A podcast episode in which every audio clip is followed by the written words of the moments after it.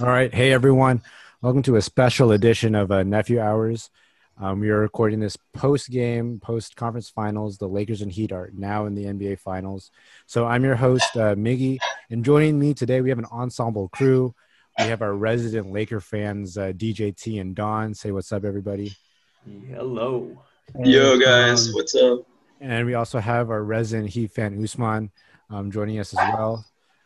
So, again, like I said, we're having a very, special edition where we actually don't have much planned, but we're really here to kind of just celebrate, the Lakers and Heat getting into the finals.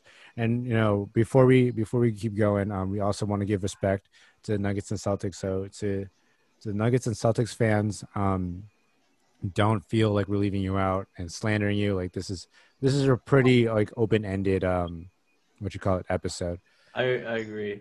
And for the Nuggets specifically, just what they had to go through to get to this point, because I've been on records. They were down 3-1 against the Jazz, and it looked bleak too. And they were down 2-1 and 3-1 against the Clippers. They've done well in these playoffs. Jamal Murray rising as a superstar, and if Jokic already hasn't cemented himself as the legitimate best big man in the league, it's kind of hard to not credit them for the amazing work that they've done in the playoffs. So all of my respect goes out to Denver for what they were able to achieve in the bubble. Facts. I agree with it. Yes, and there is no way but up for the Nuggets as well. Their roster is constructed in a terrific manner. Like, they fit so well together. The offense running through Jokic has proven to be a success. They really don't need another star.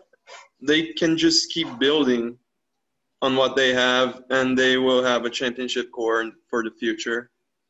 They should be very proud on what they accomplished this season. Like you said, they had their backs to the wall multiple times, and they ended up in the annals of history by being the first team to come back from the situation twice.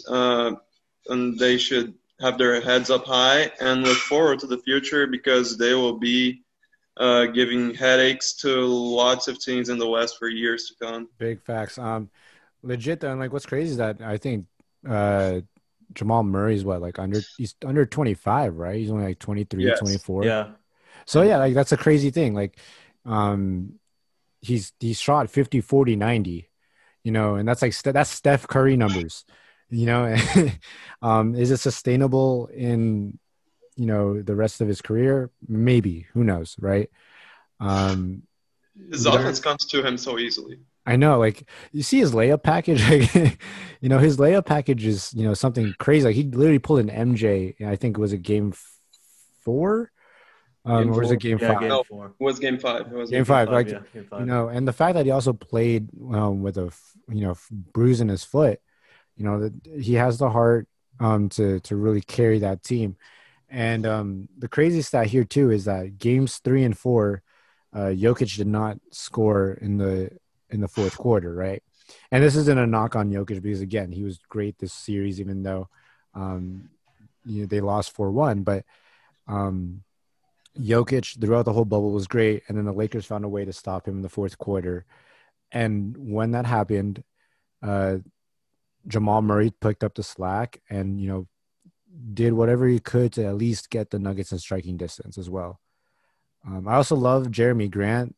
That dude's going to get paid for sure this offseason. He really was the ideal role player for the Nuggets, on top of Michael Porter Jr. and Monte Morris, and I guess Paul Millsap, who kind of killed his value, but it's okay. I really hope that Jerami stays with the team and continues to build upon the foundation of Jokic plus a lot of others to complement him. There's so much upside if it's not already there, because I find it sort of weird saying that the Nuggets will be a good team in the future. But what about now? They just made it, again, with backs against the wall, against the Jazz and the Clippers, who most of the media and a lot of fans expected to win against them pretty handily. But man, Jokic again, like freaking Jerami Grant has a perfect complement in their system. I hope that, you know, if Paul Millsap could take a pay cut or maybe take a lesser role and have Jerami as the de facto starter to the team, like there's just so much that Denver can do. Like this is a dangerous team, and I want everybody's eyes to be on them in the next 1, 2, 3 years, because they're not already. If they're not already there, they will be there. Yeah, from a historical perspective, the last time the Lakers and the Nuggets went up in a conference finals, afterwards the Nuggets kind of just fell apart. But I don't think that'll be the case this time. The Nuggets are on the up and up. And I think I said on the last episode that the Nuggets, like, during the series, the Lakers were playing with everything to lose, but the Nuggets weren't. Like, the Nuggets were... The Nuggets were playing with nothing to lose, essentially. Yeah, and this is an interesting case in too, because the Lakers, right? You have LeBron James, who is LeBron. I don't think there's anything more or less to be said about that. And when you have those championship expectations, when you trade away your roster to get a complimentary superstar, so you can get a chance to have him extend his career out as much as possible, you have your hopes set up high for something. Like that's what the Lakers have been trying for the season. It's why they got all of these different pieces. So LeBron, in year 17 of his career, at the age of 35, he needs to get to that stage again. It's crazy to me how there, again, a lot of naysayers, a lot of the media members who chose the Clippers or had lingering doubts of, oh, is Bradley and Danny Green and all of these different guys, Alex Caruso, Rajon Rondo, are they going to be able to take or help LeBron the promised land again? And as a Lakers fan, it's just thrilling to see A, LeBron, B, standard LeBron, because he's just so fun to watch on the floor, and B, get to that point that we've been eyeing all season as the Lakers fans, that we've been eyeing all season. So it's just a treat to see that happen. Yeah, well, we were teased about last season, but then we had the injury plague take a shit over all that. It's very, very satisfying to see the potential be fulfilled. You know, I'm not going to lie, though. I did have fun watching this Lakers run. Because what was funny is outside of this series – the Lakers would lose game one, and everyone's like, oh, no, this is it. The Lakers are done. They're overrated. And they went on to proceed and win 4-1. Again, they win the series 4-1, and they're overall 12-3 in the playoffs. Before I shout out, the Lakers roster, I also want to shout out Frank Vogel for the amazing coaching job he's done. He literally took whatever the front office gave him, especially when he had LeBron and AD, and gave him a very physical, athletic, and defensive team. That's their identity. They play great defense, and they'll out athletic you, because you have LeBron and AD. But speaking of LeBron and AD, this is his whole 38, 16, and 10 to close out the series is mind-boggling to me. And like you said, DJT, it's like he's what, 35? It's year 17. It's honestly just a testament, again, to how Frank Vogel was able to get everybody, and I literally mean everybody, behind this identity of team defense. Even LeBron, who is not in his peak athleticism anymore, like those days are behind him, he's still so sound, and he was able to buy into whatever Vogel wanted to orchestrate. When we had Walton, you could tell that LeBron looked checked out, and there's a reason why Walton left the team. And so it's awesome to see how Vogel was able to make adjustments, able to create an environment where every single one of the Lakers roster players were to go behind a system that A, that they could trust, and B, just overall, he's just a flat out good coach. And he and LeBron, you get on the same level, they're all in sync, and it's it's just a joy to watch when you have the staff and the players all stable. Like that's the one thing, like the stability of the Lakers this season, I have been nothing but, you know, amazed at. I'll say this about LeBron, right? Father Time is undefeated. We all know this, right? You know, at some point, time will beat you. But for LeBron, I don't think that's ever applicable to him. Again, like I said earlier, he went 38, 16, and 10 to close out the series. And beyond that, right? Like he'll drop the low key, you know, like, you know, 27, 7, 7, right? Because AD will take the show. But what's more amazing to me is that even though the Lakers, this is like the Lakers' first finals appearance since 2010, LeBron in his whole career has been to, you know, 10 finals out of the 17 years he's been in the league. And in these 10 appearances, 9 have been in the last 10. Okay. Like, and he's taken 3 different teams to the finals. You know, that's beyond amazing to me. Like he has more finals appearances than 27 of the league's franchises outside of the Lakers themselves, the Boston Celtics, and the Golden State Warriors. Mm-hmm. Will I put LeBron as the greatest of all time? No, not yet. Will I consider it if he wins? Yes, for sure. And we'll talk about more of that in a future episode. But on top of LeBron, I wanted to give a shout out to something else that LeBron did at the end of the series. Okay.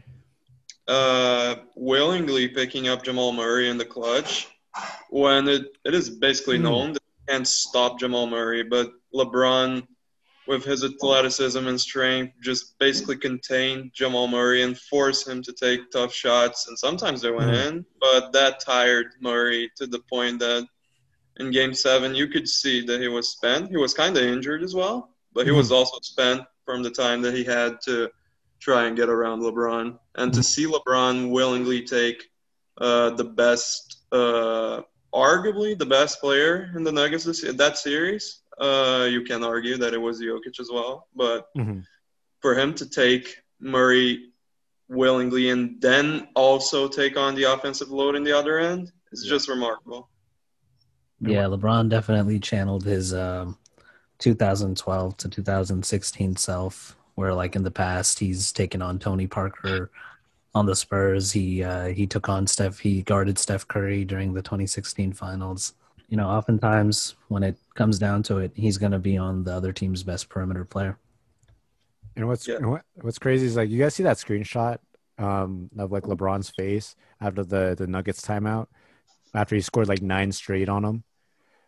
He had that mean mug going, and like, that's how you knew this game was over, because LeBron had the mean mug on, and you knew he was completely locked in, and he's like, you know, this is the end game. As much as we can, you know, give all the praise to LeBron, I also shout out to Anthony Davis for casually dropping a 27 and 7, and no one really cares about that. Yeah.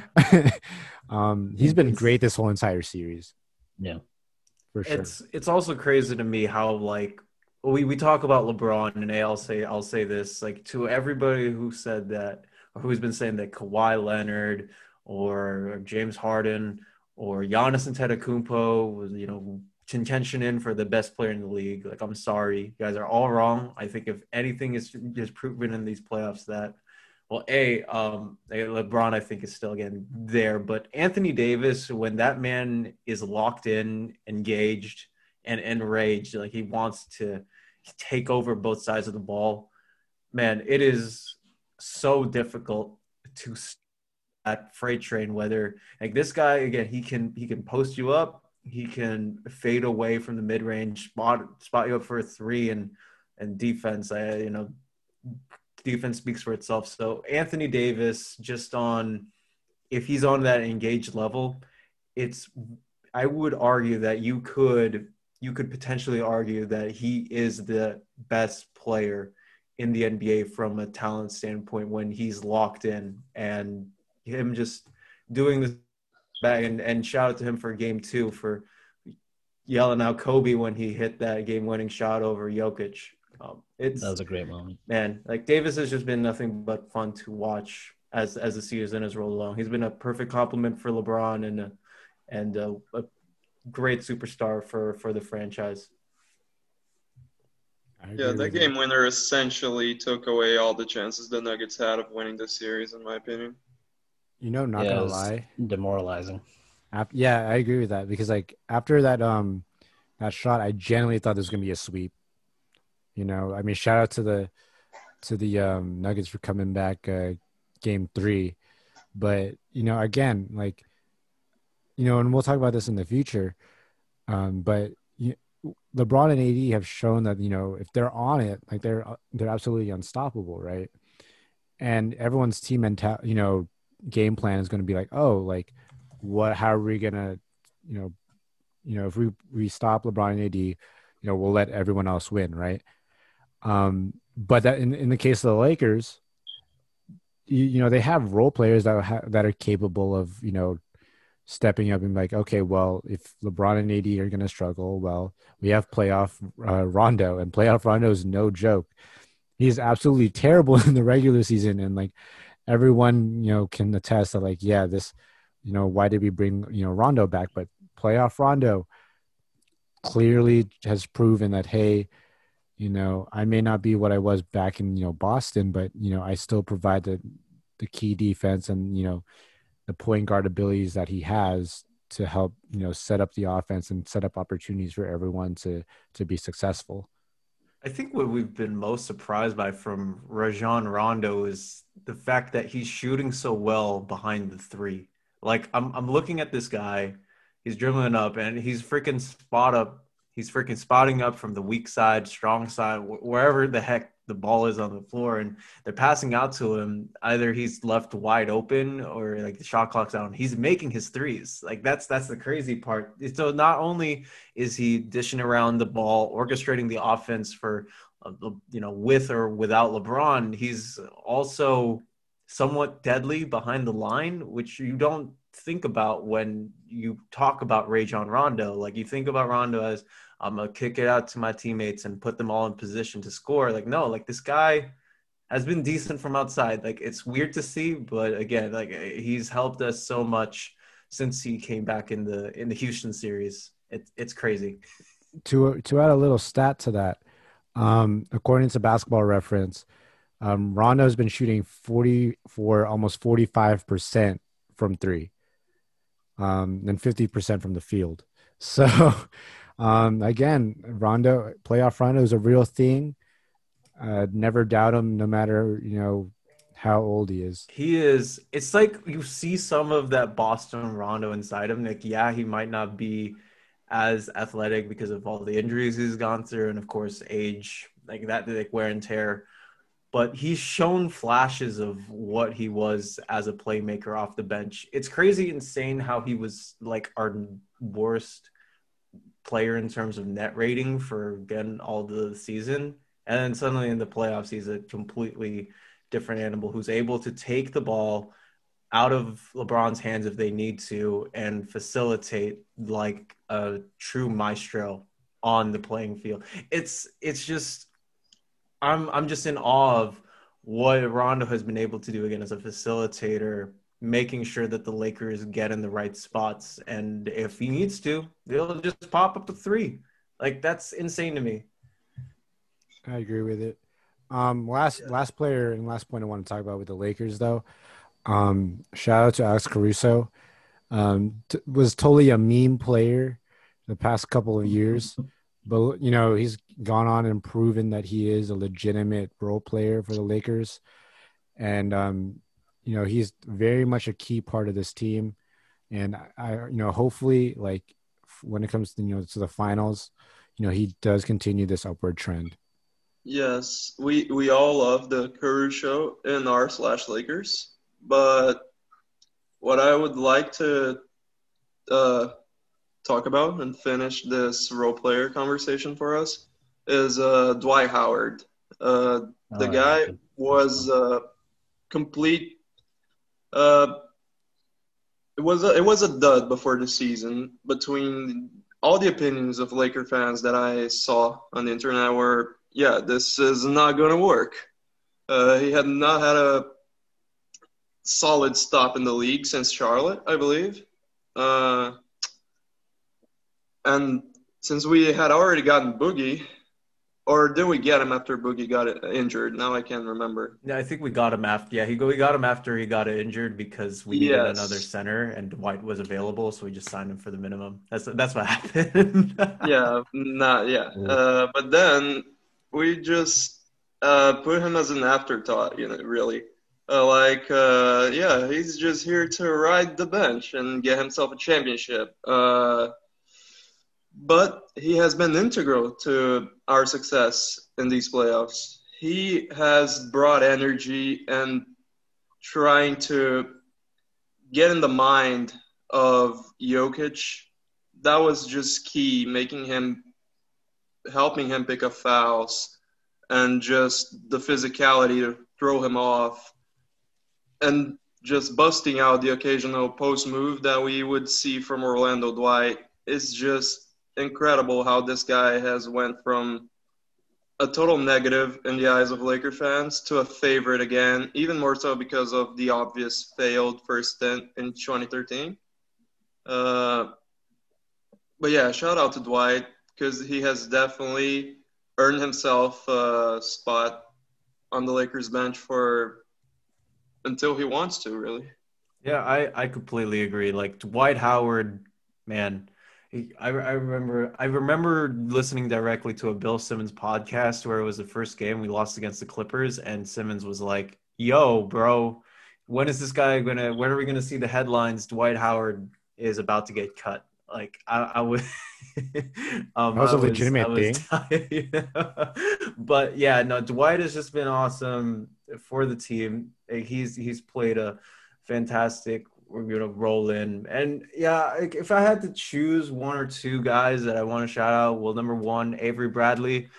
If you're out there, I hope you get better, man. I know you didn't join us in the bubble, but quick shout out to you, bro. Like I hope everything is going well for you and your fam. I think the second dude I probably want to take a gander at is JaVale. See, here's the thing. I think I remember a lot of people are asking like, hey, why'd we sign JaVale? Two-time Shackton, a full MVP, back on the team, and it's like I don't know. I just want to say that I appreciate him for holding the starting center position for the team, making sure that he provided a spark, or provided that insight so AD could stay as the power forward because he wants to. It's just a minor thing, but I enjoy his vlogs on his channel on YouTube whenever he decides to pop them, and he's been a decent player for us this year. So yeah, just shout out to JaVale. Shout out to the Lakers role players, and again, congratulations to the Lakers again, first time since 2010. I know, this quote-unquote drought is long for you Lakers fans, but for some of us, that haven't been to the finals in years, you don't know the struggle. But again, congratulations to you guys. The Lakers definitely deserve it. And then we'll move on to the next team. All right, so moving to the next team, the Miami Heat. Congratulations to Miami Heat for going on to an improbable run. No one kind of saw coming. So we do have a resident Heat fan, Usman, here on the mic. So we'll give you the floor. How do you feel, man? I feel really good. Shout out to the Celtics. I'm gonna keep it 100. I'm gonna keep it real. The Celtics should have won this series, but ultimately, I think the Heat just wanted it more. And they executed better down the stretch in a lot of the early games. The Heat now, they have the lowest odds to win the championship from according to Vegas when the season started. I think at 75-1. The lowest odds before that were the Nets in 2002 at 60-1. The Heat played really well. In the end of the third, beginning of the fourth quarter, the Celtics, they went on a 20-6 run. And I was watching it with my brother, and in my mind, I just kept thinking about the something that Erik Spoelstra always says, we letting go of the rope which is a problem the Heat have had the entire season, giving up leads in the second half and, you know, losing games that they should have won. But then Bam Adebayo came through and he grabbed that rope and he pulled it back to our side like some kind of massive tug-of-war game. And he was just so good tonight. He had like 30 points, 15 rebounds, and 5 assists. Some ridiculous monster stat lines from him. Great game.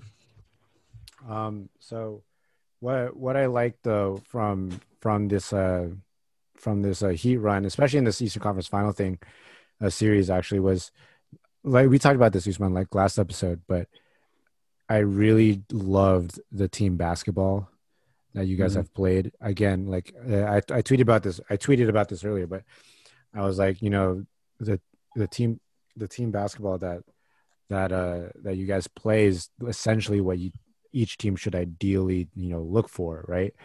The zone defense that you guys play, whether it's like the 2-3 or the 2-2-1, each player knows what they're supposed to be doing. Like they know their role. They know each spot to be at. Higher basketball IQ. And then on top of that, the Heat have eligible scorers no matter who is on the court, whether it's Bam going off for 30, Tyler Herro, you know, coming up in the clutch, Duncan Robinson in threes, and, you know, 36-year-old Andre Iguodala, who, you know, scored his, you know, season high at 14 today and was like 5 from 5, you know, like, again. Yeah. Yep. That's the most amount of points he scored since Game 6 of the 2019 Finals. Are you serious? No, it's not a joke. It's not a surprise. Yeah, I mean it's not really a surprise since he didn't really play, but still though after that, I would have assumed he was scored higher, even if it was like a, you know, random bubble game or like a. Iguodala hasn't been a huge scorer. He's been like an 8.54 guy for like the past 4 years, but yeah, no, it's crazy too. And one player I want to highlight that happened, like, and he got traded, you know, in the big Memphis Miami trade that did ship Andre over to Miami. The Heat found a good gem in Jay Crowder. Jay Crowder has been, I think, very instrumental to what the Heat like to do, which is play hard-nosed defense, but also stretch the floor. Like they've made it imperative that if Bam Adebayo is going to be on the floor, they want 4 guys who can shoot around him. So, you know, you bring in Dragic, Herro, Robinson, or Crowder, and, you know, interplay with them all. But the Heat did, I think, the real like trade chip that was definitely had me like say, oh man, the Heat won this trade was Jay Crowder, just because of what he's able to do on both sides of the floor, spacing, and of course bringing good perimeter defense if you need it. And so, yeah, you have Iguodala, who is only doing 12 minutes a night, but he's understanding what he needs to do, make plays, understand what his defensive role is. But Crowder, to me, has definitely been the diamond in the rough in the Heat trade that I don't think many people talk about. And shout out to Goran Dragic for being underrated at this current point in time. He's so reliable, so crafty, and it seems like whenever the Heat needs a basket, he gets the offense together and puts a quality possession for either himself or really anyone else. He only plays team-oriented basketball, and I feel he has been underrated for quite a while, actually. I agree. Yeah. I agree. Dragic is just one of those guys. See, like, this is the one thing, and it's been stressed, I think, a lot since the Heat have just gone on this run. It's that Heat culture. It's that basketball-only mentality, which is what I believe has been able to let them thrive in this environment where you have all these guys, and they're saying, it's like Butler said, like, this is a business trip. This is just going to be another day of us playing basketball 5-on-5, put on the floor. And Dragic not only envisions that mentality that Riley and Spo have set up for the Heat, and he's just a go-to bucket. Like, if you need a scorer, he's very crafty, like Don said. He can put the ball on the floor, shoot. This guy is freaking shooting over Marcus Smart with a hand in his face. man, he's explosive. He's 34. He's not young. He's been on this team for a while, but Dragic is, and he's a fantastic player. Yeah, definitely. To respond to some of what you guys were saying about Jay Crowder, when the bubble started around that time, Erik Spoelstra said that with Jay Crowder, he fits so well in that the Heat culture model that Dom was talking about. It's like it feels like he's been on the team for years. That's what Erik Spoelstra said, even though he'd only played like 5 games or something before the bubble, before the season was delayed. And then about Dragic, I remember the thing that's impressed me even more than his like playing, which has been again phenomenal. It's his leadership on the court. Like when he first came to the Heat, a lot of the people, a lot of Heat media at the time were like questioning whether he'd be able to be, a lead point guard, partially because English is a second language and, he hadn't really displayed any of that in Phoenix.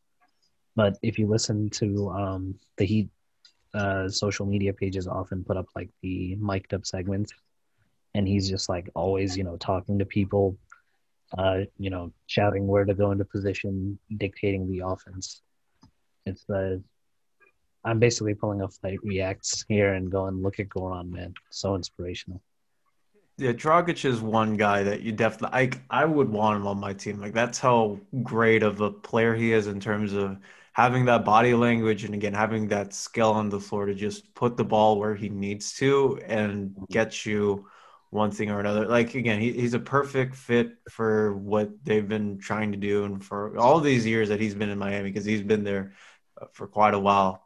It's a testament to how he's been able to mature as his athleticism fades, but as a player, he's mentally growing. He knows where to go on the floor. He knows where to put his teammates on the floor. Like, you see him orchestrating and helping out this offense and running through, whether it's again, it's passing or whatever. Dragic is just, and I want him as he's tough. He's very physical, I think, with he embodies that Heat culture mentality, and so why I love him as a player. Yeah, he is just reliable. Whenever the Heat is in a rut, you can just see that the ball passes through his hands, and he tries his hardest to get them a quality possession. Man, like I think there was, man, I remember Blake, but yeah, he just gets it. He gets to the rim. Yeah, he can shoot the three. And I could pinpoint like 2 or 3 plays where it's just pure quality offensive-minded basketball. Like, that's how sound he is. Again, at the age of 34, as his athleticism is definitely weighing down, this guy just knows where to put his body in the right place, right time. Like, I remember there was, I think it was a couple years ago, where he was facing off against the Raptors in the second round or the semifinals of the Eastern Conference. 2016. All right, he's freaking. That was a great series, by the way. It was. This guy's freaking mouth is bleeding, and he's all over. His face is injured, and he's still playing. He's still out there on the floor. Like, he doesn't even mind it, and it's like, holy crap! Like, the stuff that you can put this guy through. The Heat, again, they just found this is why he's their main point guard. It's even though he's been coming off the bench this year, because Kendrick Nunn, I think, has also been able to show what he's capable of this season. Like, Dragic just fights. He's a fighter. He's tough, and he just gets on with it. He's just that type of a player. Yeah, I've seen in Dragic's time here, I've seen him like pop a dislocated finger in and keep playing. A tooth gets chipped or knocked out, and he'll keep on going. He drives to the basket so much. Like, most of his offense, like aside from spot up threes, is driving to the basket, and he's like a 6'2", 6'3" guard going at people that are half a foot taller than him, and he usually ends up finishing through any kind of contact. It's incredible to watch. Yeah, some of those reverse layups that he hit over like Theis and Jaylen Brown in the paint, it's like, holy crap, like, this guy still has it. He's able to be a virtuoso trying to get the ball out of his left or right hand, reverse layup. Like, it's such a pleasure to watch. Like, you're watching this dude as he puts the ball on the floor. He's just getting it up with it. Again, he's not afraid to get physical. He's not afraid to get his body into the game. He's not afraid to, you know, be injured or whatever. It's a team first mentality. Like, he will put the team on his back to make sure that they get the best possessions, they get the buckets, they get whatever they need to get that W. And he put his body on the line for it. Yeah. Like, the people are not talking enough about him. I remember up until recently, people would always talk about Mike Conley before he got traded to the Jazz, how people would never talk about him. I feel like Goran Dragic is that guy right now in the league. Yeah, there's a lot of guys on the Heat that don't get the appraisal they deserve. I think it's partly because Butler, going to the Heat over the summer in the sign and trade that dealt, I think it was Josh Richardson and a couple other guys, to the Sixers and all that. It's partly because, like, I think the guy who went there, he had quote unquote all that baggage, which apparently wasn't true. If we've all been watching, the same basketball games that have happened, it's part of everybody thinking, oh my gosh, like the Heat getting Butler just to be an 8 seed and out in the first round again. How bad is this locker room going to be? Is it going to be a bunch of yelling? But I wish that those narratives weren't the case, because if you look at what they've been able to do this season, Dragic would have so much more of a better spotlight, because he's just just a fun guy to study, and B, it's just a treat watching him. It's just a treat watching him go to the rim and get a bucket over these 6'11", 7-foot centers, or getting those deep spot of threes, that beautiful rainbow arc over Marcus Smart in the series, or whoever else. Like, I wish that he got more recognition, because he deserved it. He 100% deserves it. I think if we're talking about people that don't get credit, Erik Spoelstra, man. Like, I said it in an earlier episode, one of the first ones I recorded, where I said I think Brad Stevens is kind of overrated, and Miggy was like, "Whoa, really?" And if you look at like basketball social media throughout the last couple of years, actually pretty much for the last 10 years, all these coaches always get so much credit when their teams do well. Like, Steve Kerr got so much credit for the Warriors' success, even though they won 40 games with Luke Walton. Mm-hmm. Like, Brad Stevens always got so much credit for, all the, basically getting a great season out of Isaiah Thomas. But then he kind of completely fumbled the Kyrie Irving locker room situation, which, I'm going to get on the soapbox for a second. If a locker room is toxic, that's partially on the coach for not setting the tone. Meanwhile, Spoelstra every single year getting the best out of people that basically nobody has heard of, and now hopefully people will realize that he wasn't just successful because LeBron James was on his team. I think Pat Riley admitted a couple of years ago that in I think it was the 2007 finals run, that Spo was the one doing all the diagramming and all that, right? If I'm not mistaken. 2007 didn't have the Heat. That was the 2006 finals. That was 2006. Yeah, my bad. So, 2006, Pat Riley has admitted multiple times that Spo helped him as an assistant to make plays, to run out the diagrams, to make sure that everybody is sound fundamentally on the floor. And as he's been able to mature and go up to be a coach and, to coach, coaching LeBron is not easy. I'll say that as a Lakers fan, as a person who's watched him over the last decade or so. It takes a lot of will, and just overall sound knowledge of basketball, and understanding what the locker room is supposed to be like, and setting that tone to coach, again, someone who has this big domineering personality, like as LeBron James, like I remember in 2012, 13 and the years after that, he got LeBron to play power forward, which was something that he didn't want to do, and elevated his game by making him a lot more efficient and putting him out on the right spots of the floor, which is why you got to see LeBron James have one of the best seasons in 2012, 2013, and taking guys like Tyler Johnson, James Johnson, and like all of these different dudes, like Kendrick freaking Nunn, you know, who saw him explode coming up this season. And Spo is what he's been able to do as a player. And I don't think he'll ever admit it, because he's that humble to deflect it back on, all of his players, whether it's Butler, Bam, Olynyk, whoever.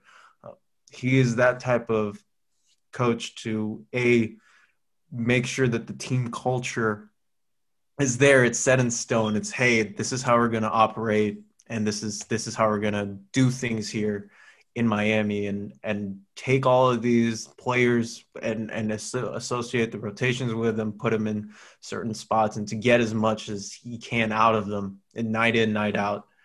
It's just a testament to how fantastic of a coach Erik Spoelstra is. Like, there's nothing more to say about, because, yeah, he deserves every single word of praise for what he's been able to do with the Miami Heat as a head coach. Yeah, he is a top 3 coach in this league, undoubtedly. Yeah. It takes a great coach to be able to construct this blue-collar mentality for a team. Not completely like them, but I can look at comparisons from this team with, like, the early 2000s Pistons. Like, the Pistons had a perfect defense, and the Heat don't have this. They have some weak spots. But still, all of their players were workers who only looked for team success, and the Heat have that mentality as well. And it is such an underrated part of it is on the coach to build that mentality. As you can see in many of the cases, when there's a change of coach and that mentality just disappears.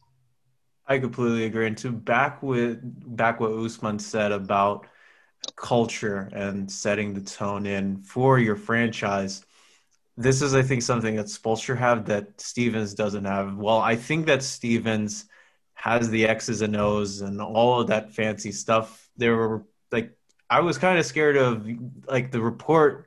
I think when Woj tweeted out, I was like, oh, not Woj, but Shams, when he tweeted out that Smart and Jaylen Brown were having a shouting match, I think after it was, game 2 of the Eastern Conference Finals? Like, that doesn't happen to a Heat team that supposedly has a part of the locker room, which, we're talking about Jimmy Butler, supposedly – he's this hot-headed guy, and he's this, oh, man, like, these guys. No, like, Spo doesn't have that issue.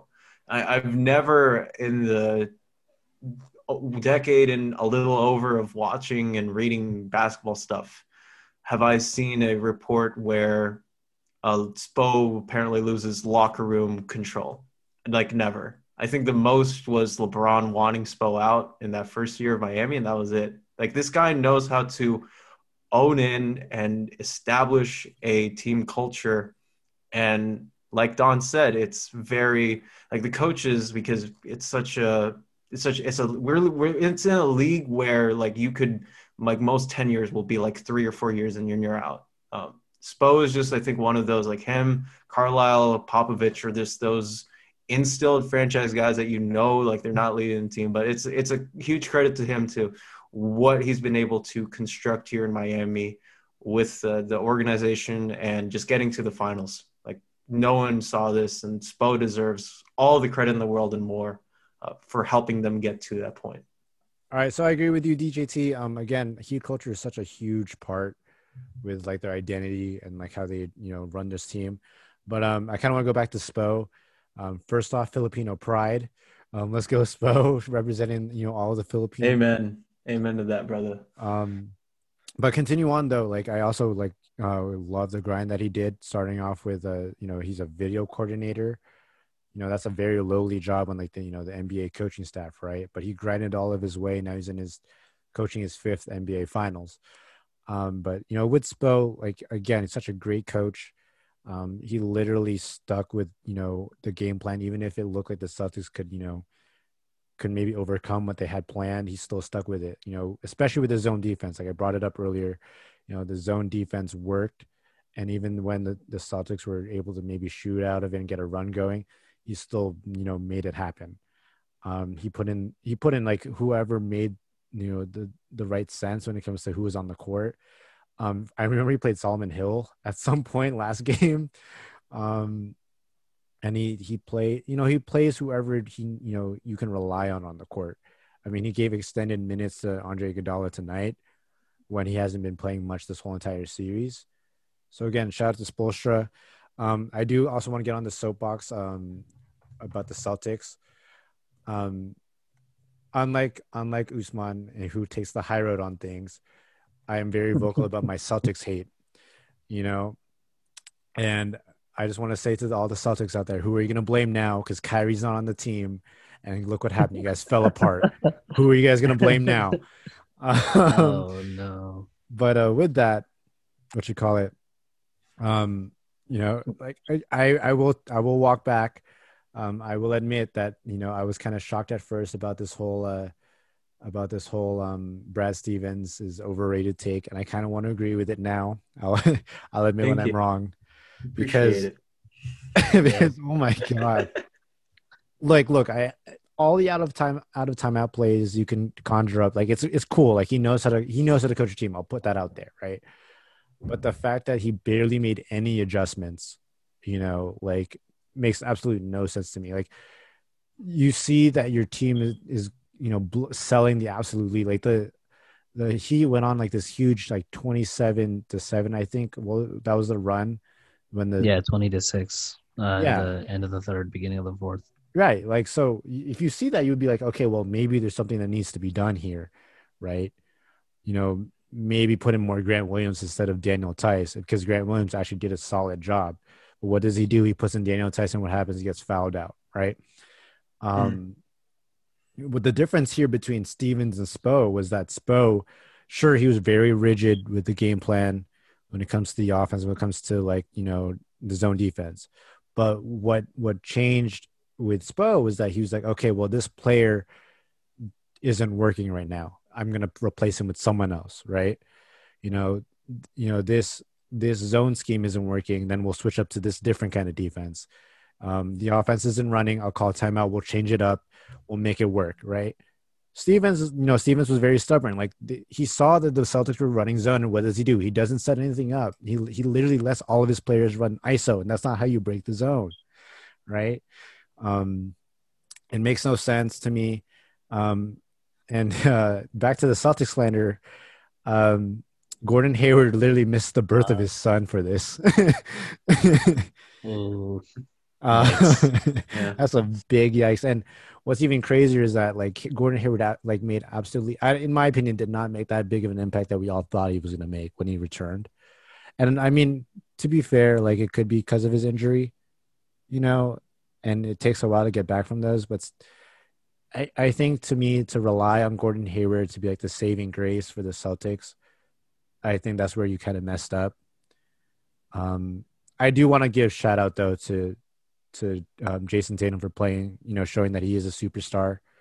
You know, he pretty much put the whole team on his back and, you know, put them in positions that they needed to be in order to win. Shout out to Jaylen Brown as well. His activity on defense really picked up after game two. During that Celtics third quarter run to put them in the lead, he was very, very much active on defense, got some steals and breakaway layups and dunks. Shout out to Marcus Smart as well. For being great on defense. Counterpoint though, Marcus Smart, you should not be shooting 21 times a game. You are not that guy. He shot 13 threes today in 21 total. That's not you. You do not do that. That's for Jason Tatum, Jaylen Brown only. Kemba Walker as well. You know, those are the three guys you have shoot. But yeah, Marcus Smart should not be shooting that many threes. Marcus Smart should not be shooting 21 times a game. But again, shout out to the Celtics. This is a very winnable series. And again, they can't blame Kyrie on this one, but they can blame Brad Stevens. To the Heat, I actually, I was not expecting this kind of run. Shout out to the team basketball. I also want to give a shout out to Duncan Robinson and Tyler Herro. I know we didn't cover them as much right now, but shout out to the young shooters for really stepping up when they needed to, and I think their future is bright for them. Brett Eastman, resident Heat fan, got a last take. Yeah, real quick to double back about your point on Theis. I was watching the game with my brother, and when Theis fouled out, I was like, "Oh, okay, that's good." And he said, "No, it isn't, because they were playing better when he was out anyway." But so I thought that was funny. You brought up Brad Stevens' lack of adjustment, but ultimately, this team has been one of my favorite to see, just from like a kind of a proving everybody wrong kind of perspective. Literally all the coverage that this team has received is, oh, what did the Bucks do wrong? What have the Celtics been doing wrong? Mm-hmm. And even now it's, the coverage most likely won't be very positive heading forward. Yeah. But, I think he deserved all the talk, because that what they've done in the bubble has just been amazing. I think they're the lowest seed since the Knicks in '99 to make it to the finals. Am I wrong on that one? Nope, that is correct. So yeah, again, no one expected this to happen. Shout out to the Miami Heat. Do you guys have any last points before we wrap this up? Jimmy Butler, every single word or slander that's been thrown against him about how he's been a toxic locker room player needs to be reverted, because this person or this player, facts. He's shown nothing. Big facts. He's shown nothing but I've gained nothing but my respect for him. He was able to be the de facto leader of this team, the person that you could you could rely on if you needed a bucket, and the player that people these all young guys look up to. He set the tone, because he's just a perfect fit with what Riley wants for a basketball team. I don't think I've ever seen Riley just fawn over a player since Butler, because Butler is just, again, he, like I said earlier, this is a business trip for him. This isn't anything but I just want to play basketball. I want to just put the ball on the floor and dribble and shoot. That's what he's there for. That's what he's been doing since he got to this team. I think there was a freezing cold takes video where it was a bunch of Philadelphia reporters, and they were all like, "Oh my gosh, is Jimmy Butler even going to make the playoffs this year?" And they were talking about how they even if they got it, they'd be a first round out. It's funny now, because the Sixers were that first round out, and the Heat are going to the NBA Finals. That's crazy. Yeah, it's insane to me how Butler was able to be the guy, be the person that this team has looked up to. And even if he doesn't shoot all the threes in the world, even if he doesn't have that, he's not in that tier one of LeBron and Giannis and Kawhi and KD, even if he doesn't have all of these intangibles that other superstars may have, he's done nothing but show his worth to what he can be on a. Cause there's a reason to why the Timberwolves made the playoffs for the first time in years when he was on, and the Sixers were one shot away from making the Eastern Conference Finals when he was on. So all this talk of Butler not being a winner and only being for himself needs to stop, because this man literally just proved it. Yeah, he's a bona fide superstar. Yeah. So just a hats off to him. Actually, so here's my, I know I've been saying this is my last take, but it's for real this time, this is my last take on Jimmy Butler, right? I agree with everything you said, but I do want to make a meme out of this, and the fact that if you look at what happened to Chicago and Minnesota and Philly after Jimmy Butler leaves, they're in absolute shambles. But what is Jimmy Butler doing? he's playing for a championship. And why? Because he wanted to play for a winning team. Like, he already knew, like, he wasn't in winning situations, right? And now here he is in Miami, and, you know, he's living it.